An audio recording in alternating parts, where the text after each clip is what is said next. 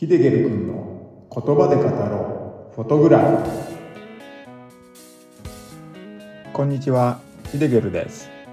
この番組では旅先や身近で撮った写真を言葉で語ってしまおうというポッドキャスト番組になります。撮影地で感じたことや撮影地の情報、失敗談なども語っていければなぁと思っています。10分ほどの短い時間になりますが、楽しんでいただけると光栄です。はい、こんにちは、ヒデゲルです。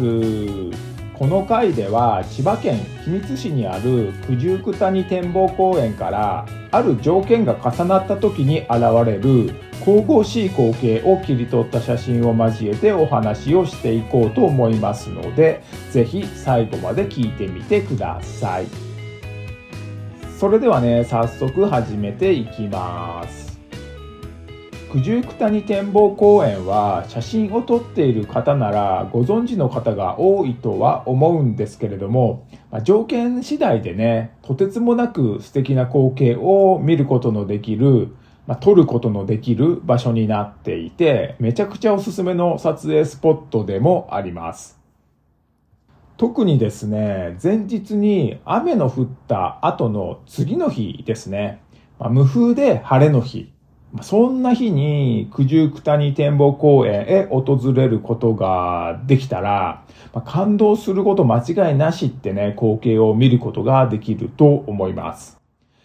その光景なんですけど、ほんと神々しくて、本当にここ千葉県なのって思うぐらい素敵なんですよね。千葉県にはそのように感じる撮影スポットがいくつかあるんですけれども、ここもその一つの場所になっています。今回お話しする写真なんですけれども、その九十九谷展望公園から切り取った神々しい写真の中から選んだ一枚になっています。展望というね、名の通り高い位置から俯瞰して撮ってる感じの写真になってますね。そこに写っているのは主に山並みですね。上総の山並みが連なっている様子が写っています。余談になるんですけれども、上総とは千葉県の中央部分のことになります。大和大国時代の大昔ですね、この一帯のことを上総とか上総の国と呼んでいたんですよね。その名残で上総と今でも呼ばれることが多くなってますね。例えばですけど、小湊鉄道の上総大久保駅とか JR 久留里線の上総亀山駅などね、15、16の駅名に上総の名前が使われたりしてますね。写真の話に戻しますけれども、写真は横の写真になっていて、上総の山並みが主に写っているのと、写真の下の方には村の田んぼや民家などが小さく写ってますね。その全域、写真の全体ですね。そこには雲海が発生していて、山並みや村の田んぼ、民家などを隠すような形で覆ってますね。正確に言うとですね、九十九谷展望公園で見られるのは雲海ではなくもやとね、いうことになってるんですけれども、見た目では雲海ももやも同じに見えますのでね、いつも雲海という表現を使っています。写真には太陽は写ってはいないんですけれども、日の出間近とね、いうことを連想できるような斜めの光が降り注いでますね。この斜めの光は写真の右上から左下へ降り注ぐ様子が写っています。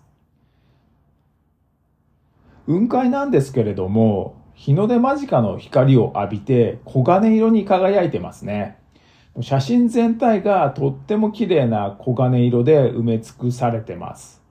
ほんとね、神々しく写っていて、めちゃくちゃ綺麗ですね。もう誰もが目を引く光景だと思いますね。日の光は雲海に反射されて、光の通る様子、光が差す様子をはっきりとね、目に見える形で写ってます。この光景をシャーってね表現することが多いんですけれども、確かにねシャーって感じの光の降り注いでいる様子が目に見えてますからね、この表現の他には工房とか天使のはしごとか言われたりしていますかね。今回のお話では工房と呼んで話を進めていきます。今お話ししている写真は2020年の1月に切り取った写真になってます。時期的には秋から冬の間が良いとされてるんですけれども、条件が整えば一年中見れる光景でもありますね。雲海でなくとも霧とかもや、あとは煙とか埃などでもね同じような工房を見ることができると思います。この九十九谷展望公園で工房が現れる条件なんですけれども、雨が降った後の風のない晴れた次の日、11月ぐらいから3月ぐらいまでの期間、これが僕がいつも指標にしている条件ですね。他にも気温の落差とか他の条件も事細かく調べると出てはくるんですけれども、九十九谷展望公園では先ほどお話しした条件に当てはまる日に行くとですね、ほぼ 100% で降り注ぐ工房の様子を見ることができているので、よろしければ参考にしてみてください。注意点というか知っておいても損はないかなってことが一つあるんですけれども、これは実際に僕が体験したことです。雲海が出ていて無風の日でした。もちろん条件に当てはまっている日でした。この日は太陽が昇ってきても、いつもなら工房が降り注ぐ時間帯だったんですけれども、全然工房が出てこないことがありました。僕の周りにいた人たちは一人また一人と諦めるように帰っていってしまってたんですけれども、僕はですね、諦めが悪いので、諦めきれず、じっとその場に留まってました。するとですね、皆さんが帰り始めて、人が少なくなり始めたら、ここぞとばかりに工房が出てきたことがあったんですよね。なぜね、そのようなことになったのか、今でもわからないままなんですけれども、もし、いつも出るような時間帯に工房が出なくても、周りの人たちが帰り支度を始めても、少しだけね、待ってみることをお勧めしますね。次の撮影地に行かないといけなくて、もう出発しなくてはいけないとか、家の用事があってタイムリミットだってね、そういう場合は仕方ないと思いますけれども、予定を決めてないとかね、少し時間があるって人はね、ちょっとだけね、待った方がいいかなって思いますね。そんなね、1時間も待ったってね、言うんではなくて、10分15分ぐらいだったと思うので、少しだけ待ってみた方が良いとは思います。ただですね、これはレアケースなので、僕も何回か通ってますが、このようなことは、この時の1回しかなかったので、頭の片隅に入れておく程度で良いのかなとはね、思いますね。九十九谷展望公園で降り注ぐ工房を切り取る時の使用レンズなんですけれども、70-200とか100-400の望遠気味のレンズを持っていった方がいいですね。展望エリアからは結構離れている場所を狙う形になるので、望遠レンズがね、必須になりますね。今回のお話ししている写真の焦点距離は 146mm になっています。広角気味のレンズですと、もし工房が出て切り取っても、工房の映る部分が小さくなってしまうのと、余計な部分も入ってしまうと思うので、構図決めが結構難しくなってきますからね。望遠レンズで切り取った方が無難だとは思います。僕はいろいろ撮るので広角気味の撮影もしていますが、やっぱりね難しいところはあるかなってね感じてますね。それでも挑戦してみることはね、悪いことではないので、広角レンズを使った撮影も各々楽しんでみてください。